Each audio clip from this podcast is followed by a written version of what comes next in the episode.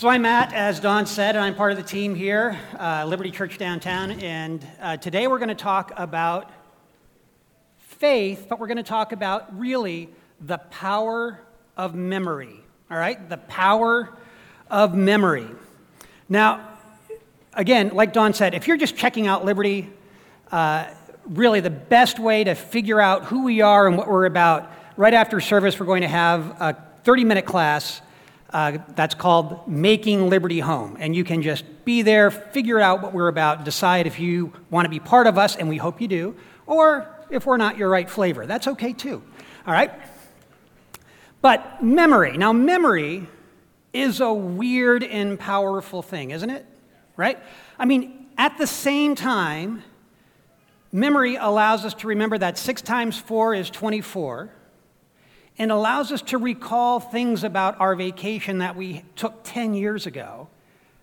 But we wake up in the morning and we can't figure out where we put our keys. Right? When, when somebody walks by and is wearing the perfume that our mother wore years ago, it triggers us, right? It's like, holy cow, I smell that perfume. But did we turn the oven off? Right? We, we, we struggle with these things. It allows us to remember most of the words to Kansas's Carry On My Wayward Son when we're at Whole Foods, right? But probably you had this experience during the meet and greet where you shook somebody's hand who you've met before and you could not remember their name. Hey, bud. Hey, pal. Hey, friend. Right? Am I right? So, memory is far from perfect. So take short term memory specifically right now.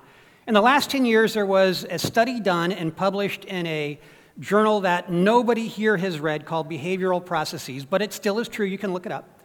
Uh, and they looked at species from insects to mammals to try to determine the length of their short term memory.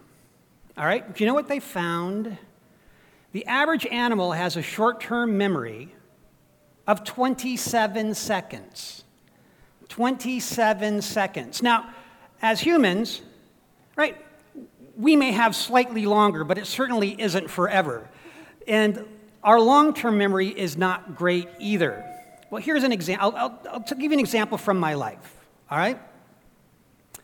When I was a kid, when I was a kid, my dad got two weeks of vacation from being a milkman, right? He was a milkman just south of Detroit. He got two weeks vacation in the summer, and the idea of fun here for Midwesterners was to hop in the station wagon,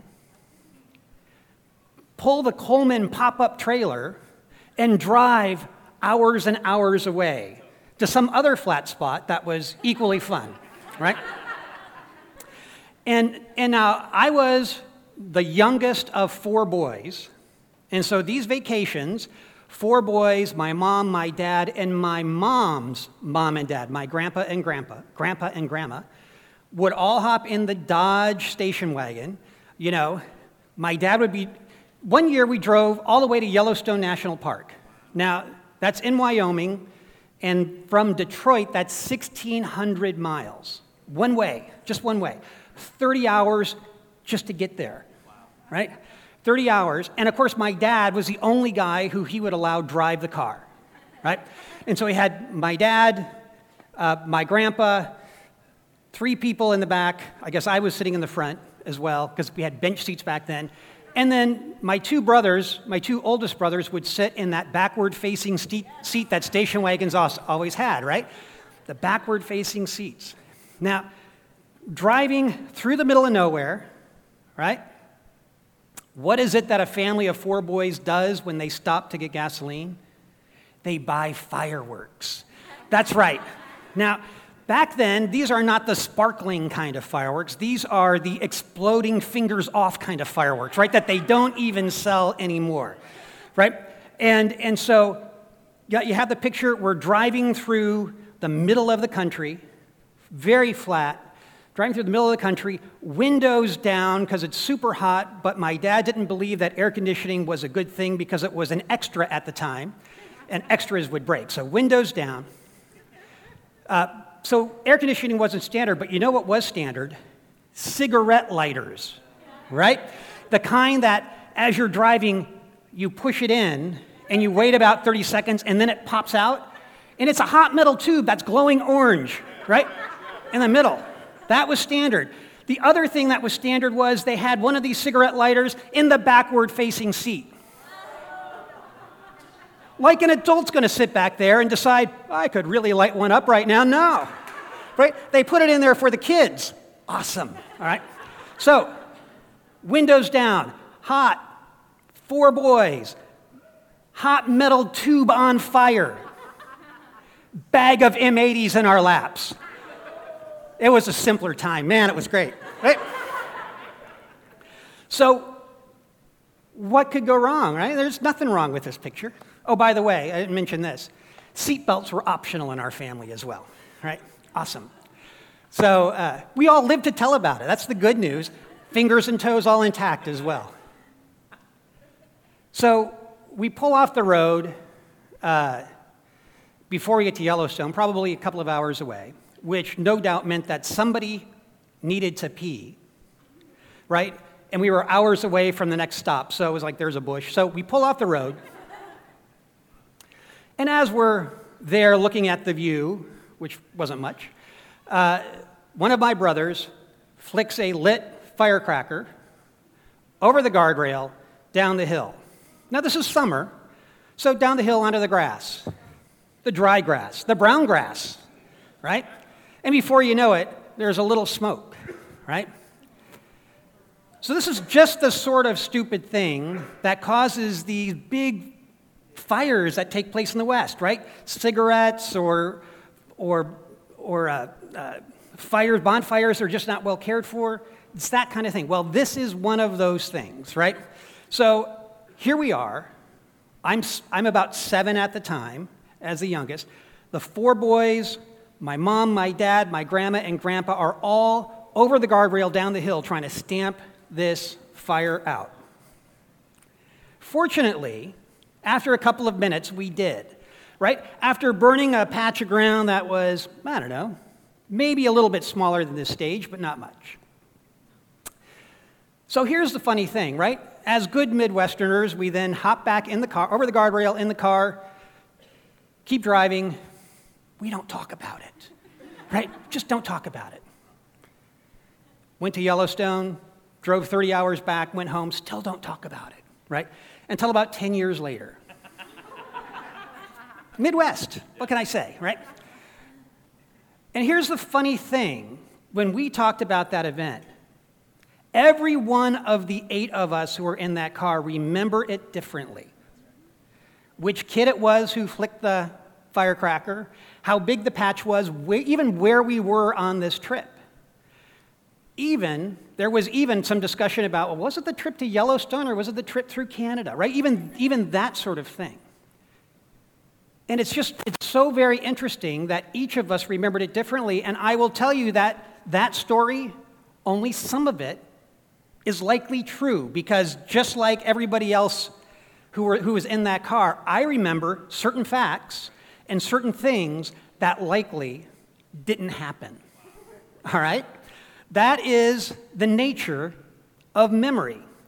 It's faulty. Now, don't get me wrong, memory is critical for advancements in new learning. There's no question about that. And your memories, though, are the foundation for how you think and how you behave. You see, because memory is at the same time a string of facts, as well as conclusions and predictions and emotions. And the funny thing is, is that the facts are the weakest of these, right? The facts are the weakest of these. I'm going to give you another example. I love stories. I'm going to give you another story. Living and working in San Francisco had a business trip to DC. I suppose it's the other way for you. Living and working in San Francisco had a business trip in DC. And uh, uh, going to see a vendor. Vendor takes me and a couple of colleagues out for a dinner for the, the last night we were there. Go to Capital Grille, steak, potato, little wine, banana cream pie. All had an early flight the following morning, get up super early. I don't feel well. Hop on the flight. Let's just leave it at this. From San Francisco to DC, there was nothing that was left from the Capital Grille by the time I got to San Francisco, right? So thankfully, I had very kind seatmates and flight attendants, and it was, it, but it was, it was, it was great. However, how long has it been since I've had banana cream anything? right? This has been at least 20 years, right? In my head, though, even though it could have been one of all kinds of things, including just a virus that was kicking around, I've associated that with banana cream pie. And even though now we live in the Upper West Side near a Magnolia Bakery where people talk about how great the banana cream is, I'm not going to try it, right? I know it defies logic. I know I, I, I, tend to think I'm logical in most things, and in this thing, I am so not. I get it because the emotion around being sick on that flight is so strong that it tells me that something's going to happen if I eat banana cream again. One more thing. Who's been on a jury? Lots of jury people. Excellent. Lots of jury people. So, you know that paper trails are great evidence, pieces of great evidence. Video, even better. Forensic evidence, DNA, fingerprints, great evidence. But you know what is not great evidence? Eyewitness testimony, right? Right? Hardly matters if a nun and a Nobel Prize, Prize winner see something, maybe it's good enough. I don't know, right? It's the weakest of those things. You see, um, memory is a funny thing. And one of the things that we all do with our memory, or most of us do with our memory, is as we recall facts, we put negative spins on things, right? We cast situations in a negative light based on past experiences, and we propel them forward. All right? Now, those, the way that we think in those times gets between us and God, and frankly, between us and anything good, like banana cream, right? And I get that. Now, I don't know if it's an active tool of the enemy or if it's just the nature of mankind. Uh, we'll let theologians argue that point. But it is, it is the way that we are, and it is what most of us do. And it is also what Jesus' disciples do or did, right? Again and again and again, we'll see the disciples sort of forget that they've seen incredible things and just sort of imagine the worst is on its way. Uh, and, and those disciples have a memory that's about as long as ours, which is about 27 seconds. So Message today 27 seconds. The, uh, the boat, the bread, and the disciples. Now, you would think people who were called by Jesus, who walked beside him, who saw him do miracles, who heard his teaching firsthand, you would think that they would be the people who, whenever faced with difficult times, say, Man, with, with Jesus, with this guy Jesus, anything is possible, right? You would think that. But time and time again, the Bible shows how difficult this was for the disciples. Now, human nature, we already talked about negative expectations are much more powerful than positive ones. And we're going to see this in the Bible here. Uh, there's a great picture of this in Mark 8 11 to 21. Now, just to set the stage, Jesus has just that very day fed 5,000 men plus women and children. So 8,000, 10,000, 15,000 right? He's just fed them out of five loaves and two fishes, out of a lunch, fed all that with lots of leftovers. And just a few days before, he had done a similar thing with 4,000 men, plus women and children, so 6,000, 8,000, 10,000, again, out of a little with leftovers, right? So this is, this is the scenario. After Jesus feeds the 5,000, the disciples and Jesus all hop in a boat, scoot over the Sea of Galilee right? Go across it, which is eight miles, right? So it's not a long trip. This is not going across Atlantic voyage. This is an eight mile trip, hour, two hours, depending on the wind, right? They get over there. Uh, Jesus gets off the boat. There are some religious leaders, some Pharisees who are saying, We need to see another miracle. And Jesus says, Talk to the hand. Hops back in the boat, and, uh, and, and the disciples and Jesus go back onto the Sea of Galilee to cross it yet again. So, again, this is still the same day that they fed the 5,000, right? So, this is where we're going to pick it up, beginning in verse 14. because it's here that the disciples on this boat ride, they discover that they only had a little bread, right? So, verse 14 now they had forgotten to bring bread, and they had only one loaf with them in the boat. And Jesus cautioned them, and this is a little confusing. Jesus cautioned them, saying, Watch out, beware of the leaven of the Pharisees and the leaven of Herod. Parenthetically, here, uh, Jesus is saying, Watch out for the self righteous and the self focused people, right? Parenthetically. so the disciples ignored that, and they began to discuss with one another the fact that they only had one loaf of bread or no bread. And Jesus was aware of this. And so Jesus says, Why are you discussing the fact that you have no bread? Do you not yet perceive or understand? Are your hearts hardened? Having eyes, do you not see? Having ears, do you not hear? And do you not remember? When I broke the five loaves for the 5,000, how many baskets full of broken pieces did you take up? Now, in my head, I hear a 13 year old boy going, 12, right? And from the time before when I fed 4,000, how many baskets full of pieces did you take up? And they said to him, Seven, right? And he said to them, Do you not yet understand? You see, the disciples were people who had facts. They had a lot of facts. They have, frankly, more facts than we have about this because they saw it firsthand. They knew of these miracles, they were there for most of them, yet, when faced with what they deemed to be a shortage of food, instead of being people of faith, instead of saying, with this guy Jesus, anything is possible, their thought was, we don't have enough. What are we going to do? So Jesus says, this is the Matt paraphrase version, come on, guys, right? Come on. You just watched me feed 20 or 30,000 people out of hardly anything. Yet what you're concerned about is that you don't have enough bread. I just made bread like crazy, right? Have you not been paying attention? Or, or the way that they could say it would be, duh, right?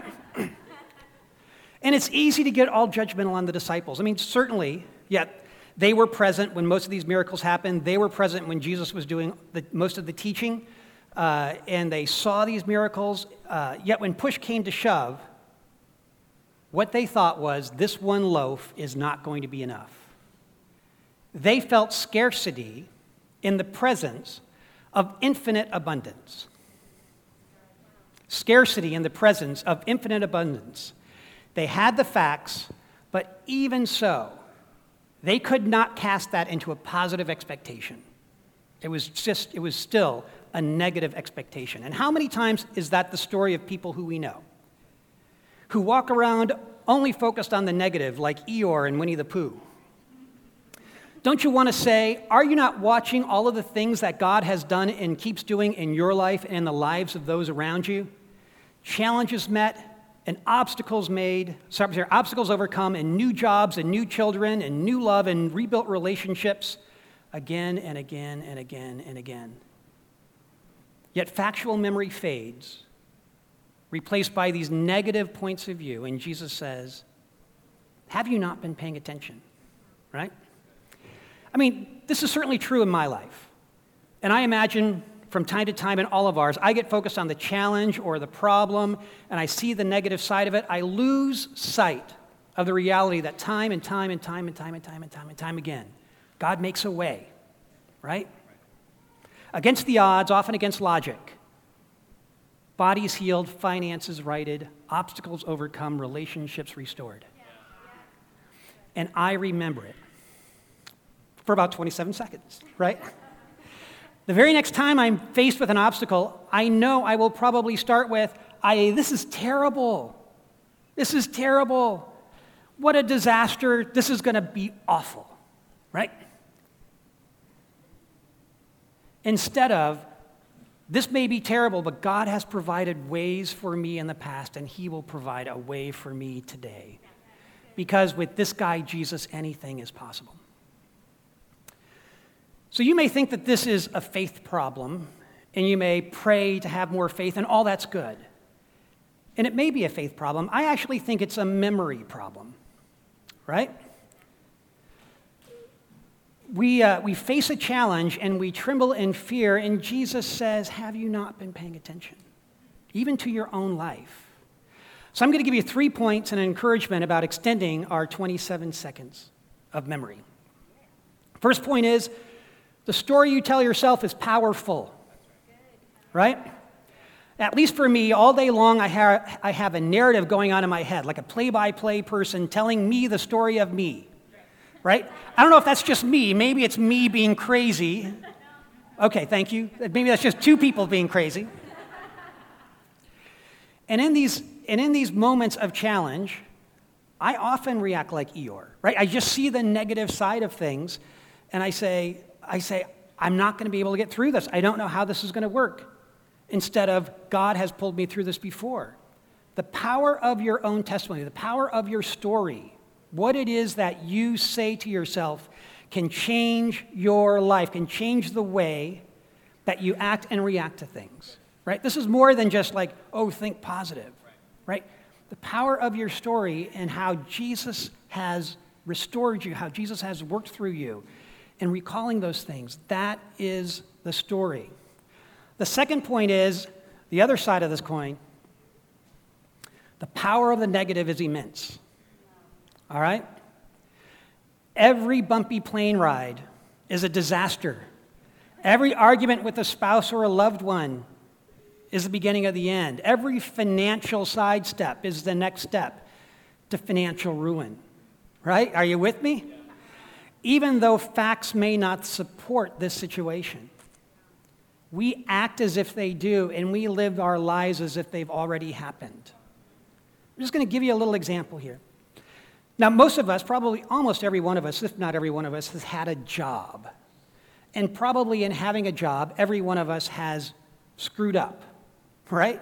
We've made some boneheaded decision, said something wrong to the wrong person, lost a client, made some mistake in a document that other people then depended on that then embarrassed them and embarrassed us along the way, right? All of those things. We probably have done it. I certainly have done it. I've worked long enough to have done it again and again. And uh, weekly. And so, uh, and so, um, I lost my place with that. That's okay. But, uh, uh, but we think, oh, I'm going to get fired, right? I'm going to get fired. Or we think, my boss hates me. And I'm sure my boss has now told all the people I work with, so now nobody respects me. And I'm sure my boss has told all of the people at her level, so now everybody above me thinks I'm a loser, right? And so now I have no mobility in my company. I can't just sort of move around. I'm poisoned, so I got to find a new job. So then I try to find a new job and I leave a new job. Now, this may not be your story, but it happens again and again. We put these ideas in our mind like we think we know what other people are thinking. We take those things as fact, and then we act on them as if they're fact, and they're not fact at all, right? So the power of the negative is immense. Right? I don't want to lose track of that. And the third point is the power of your story and the power of that negative expectation is a spiritual battle. And it's a battle that Jesus died to win for us. You see, this is the thin line between memory and faith. The facts at our disposal that demonstrate God's love and power and Jesus' love, countered with the expectation of fear and pain and loss, right? And faith is moving that needle of this negative expectation toward positive, right? And maybe there's lots of ways. I only know one way to move that needle from negative to positive, and that is to remember the victories, right? To remember the victories. In some way, we need to recall those stories of what God has done for us and for those around us in similar situations. So we're going to look at the Psalms really quickly. again and again, David, King David, awesome, best king in that history. But he was, he was, he made a lot of mistakes, right? And he was sad and frustrated and depressed a fair bit of the time if you read these, if you read these Psalms. You know, we're familiar with Psalm 23, which says, Though I walk through the valley of the shadow of death, I shall fear no evil. But take a look at many of the Psalms. They, similarly, they have a pattern where things are awful, things are awful, things are awful. But in almost every one, there is a, but then God can, right? So he doesn't dispute the fact that things may be terrible, but there is a point where then God can. So we're going to look at Psalm 31, beginning at verse 9. Psalm 31, verse 9. O Lord, help me again. Keep showing me such mercy, for I am in anguish, always in tears. I'm worn out with weeping. I'm exhausted. My life is spent with sorrow, my years with sighing and sadness because of all of these troubles. I have no more strength. My inner being is so weak. So, this is bad stuff, and it gets worse. My enemies say, You are nothing. Even my friends and neighbors hold me in contempt. They dread seeing me when I pass by, and they look the other way. Talk about putting thoughts about what other people think of you in your head, right? Verses 12 and 13 I am totally forgotten, buried away like a dead man, and discarded like a broken dish thrown in the trash. I overhear whispered threats and the slander of my enemies, and I'm terrified as they plot and scheme to take my life. And it goes on like this for more verses. But then we'll look at verse 21 and 22. The name of the Lord is blessed and lifted high, for his marvelous miracle of mercy protected me when I was overwhelmed by my enemies. I spoke hastily when I said, The Lord has deserted me, for in truth, you did hear my prayer and came to my rescue. David remembered the victories. Now, I'm, he at least, we know, he at least did it through poems and through songs because we have the book of Psalms where, where those are there. And maybe for us, if we're songwriters or poets, we can do the same thing. Or maybe we hear songs that other people write and take them as ourselves, take, take them on ourselves as songs that speak to us. Or maybe we keep a list of answered prayer in our phone so that when we face a challenge, we just flip through that and say, This is terrible, but with this guy, Jesus, I know anything is possible. Right? John 10:10, 10, 10, which we're familiar with a lot, says, The thief has only one thing in mind. He wants to steal, slaughter, destroy. But I, this is Jesus speaking, have come to give you everything in abundance, more than you expect, life in its fullness until you overflow. Like the disciples, we can feel scarcity in the presence of infinite abundance, right?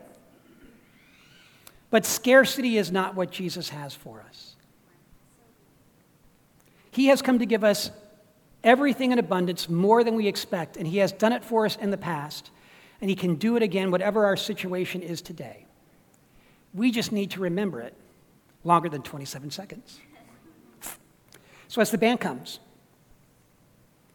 for some of you in this room, this may be the opening you've been waiting for to not only acknowledge that Jesus lived, but that He lived, died, came alive again, and even today lives and wants the best for you. There is a great mystery about this, and it's easy to get lost. But the main point is, is that God loves you and He sent His Son Jesus to give you hope, to change your negative into positive, to give you a powerful story that, if and when you tell it, can inspire others to see Jesus, to become a follower of Jesus, to become a child of the Most High. If this is you today, if you are someone who has been on the fringes or you've never known Jesus, it's a good day for a fresh start, even right now. Right here, you can decide to be a follower of Jesus. And in a moment, we'll all pray a prayer that if you are at that point in your life, will be the beginning of a change for you that will last through eternity. But before we do that, I'd like for all of us to close our eyes. So no one is looking around. But for you, if this is the day you want to get right with God, to be a person of faith instead of, person of, instead of a person of fear, to live with and for Him, can I ask you, if you will, to raise your hand now so I can see who we're praying for? Thank you. I see that. Here's what we're going to do we're all going to pray, everybody in this room. But if this is your day, say these words and cherish the moment. So, all across this room, let's pray together. Dear Jesus, today is the day of healing, the day of repentance, and the day of salvation. Heal my eyes and ears, and heal my soul, so I see and hear and know you. I turn away from the negative ways of thinking and I ask you to fill me with stories of breakthrough and stories of victory that I can tell myself and others for years to come. I'm grateful that this is the day, the day of my salvation, the day you marked for me before I was ever born, the day you would call me your child. I will follow Jesus all the days of my life. Again and amen and amen. All right, let's give a hand to those who made a decision today.